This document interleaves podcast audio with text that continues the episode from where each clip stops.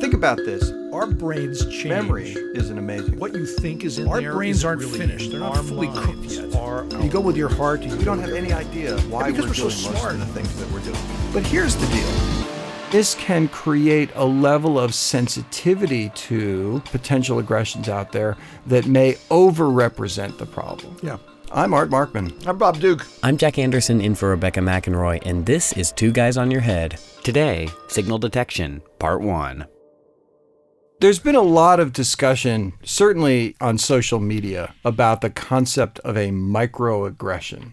And the idea behind a, a microaggression is that, in addition to an all out aggression, where you just do something horrible to somebody that's very clearly horrible, there may be times where the actions that you take reflect a negative attitude towards somebody or a dislike of somebody, not in a grand, overt way, but in a much smaller way, having to do with how you phrase something or an assumption that you've made in the way that you talked about something, or even in a facial expression that went along with the discussion. The question is, how sensitive should we be to these microaggressions? And a second question is, is it a problem that we have begun to call attention to these microaggressions?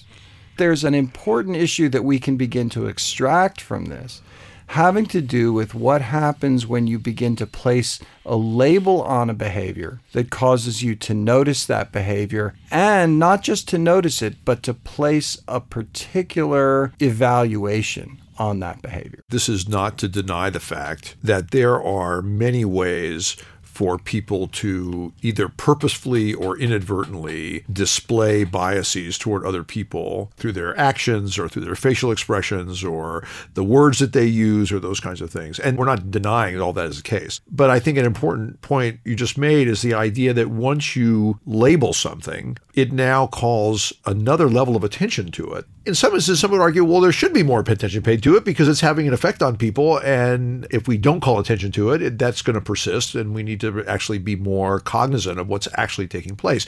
And that's certainly true. But for the people who may be conveying something that in their own mind they're not conveying, because as Art's saying, they didn't say something overt, they didn't say anything that was obviously demeaning or degrading or showing somebody that they're disrespectful of them or something. But nevertheless, if those things are noticed, if those things are now becoming noticed, they are now looming large in the minds of many people in a way that may not be entirely positive. If we could unambiguously determine which things somebody did reflected aggression and which things that somebody did were benign, then by all means, we ought to call out those things that were clearly aggressions and not call out and not worry about those things that were benign. The problem comes in the fact that many behaviors are ambiguous in how they should be interpreted because sometimes the very same behavior can reflect something benign and sometimes that behavior can reflect something that was actually meant aggressively in a minor way. So if you're dealing with a teenager, for example, and that teenager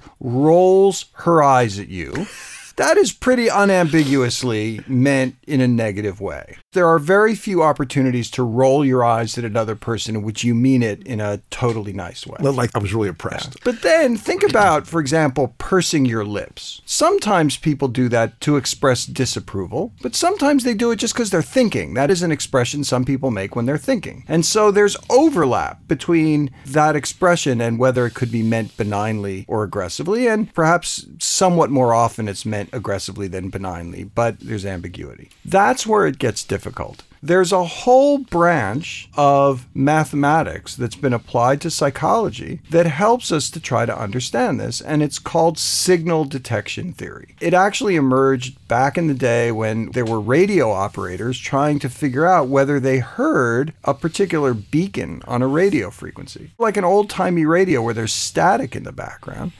That static, it's noise in the radio frequencies. And then somewhere in there, there might be a signal, a beep that you're listening for. And that signal is what you're seeking. Now, when there's a lot of noise and the signal is really weak, it can be hard to pull it out. But when the signal's really loud relative to all the static, it's easy to pull it out. That is related to this idea that some behaviors are just overtly aggressive. Somebody walks up to you, punches you in the nose, they're being aggressive. And somebody who's made an often benign facial expression That's like a very dull signal in the static. But on top of that, there's a second component to signal detection theory, which is what makes it really interesting, which is the notion of the criterion. That is, at what point do you decide to say, I heard a signal? And where you choose to do that depends a little bit on the costs and benefits of making a particular kind of response. So imagine, for example, that that signal reflected that a bomb was coming you might say, gosh, if I'm even a little sure that I heard that signal, I should sound the alarm. And in that case, you might shift your criterion way to the point where you say, I think I heard something. And what that means is that a lot of times you're going to say you heard something, but actually you really didn't. And so people will run to the bomb shelters and then come out. It turns out there was no bomb, but everybody's safe. Sometimes, however, there's a big cost to saying that you heard a signal. Suppose that you have to decide whether to scramble the jets if you hear the signal. Well, that could cost millions of dollars if you're wrong. So you might want to be really sure that you heard the signal before you give the order to scramble the jets. So you might shift your criterion to say that better be a pretty darn loud signal before I send the word to send the jets out. Now, in that case, the mistakes you make are generally going to be mistakes in which there was actually something happening and you failed to act. So there'll be a certain number of bombs that hit, even though you didn't scramble the jets. So the idea is that where you place the criterion influences the kinds of mistakes you make. Do you have what are called misses? A miss is when there was actually something there and you said it wasn't? Or do you have false alarms where you say you thought you heard something but you didn't?